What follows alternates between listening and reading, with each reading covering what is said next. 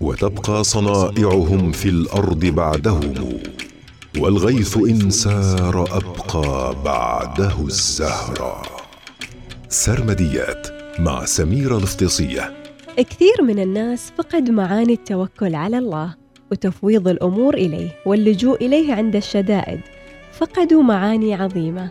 ولذلك تراهم وفي هذه الأيام بالذات يتخبطون ويضطربون ويخافون ولا يستطيعون لأمورهم تصريفا ولا حتى الأخذ بالأسباب الشرعية الأخذ الصحيح. ولذلك فأنت ترى هؤلاء يضطربون وكأنهم مساكين لا يستطيعون أن ينظروا إلى الأمام ولا إلى الوراء.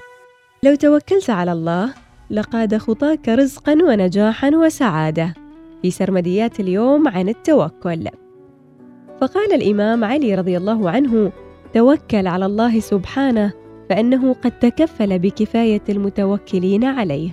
ويقول أبو العتاهية توكل على الرحمن في كل حاجة أردت فإن الله يقضي ويقدر.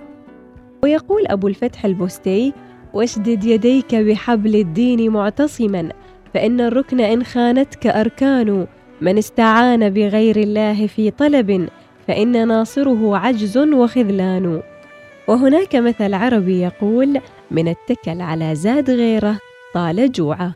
أو معنى آخر من اتكل على غيره قل خيره. سرمديات مع سميرة الافتصية يوميا في الأوقات التالية.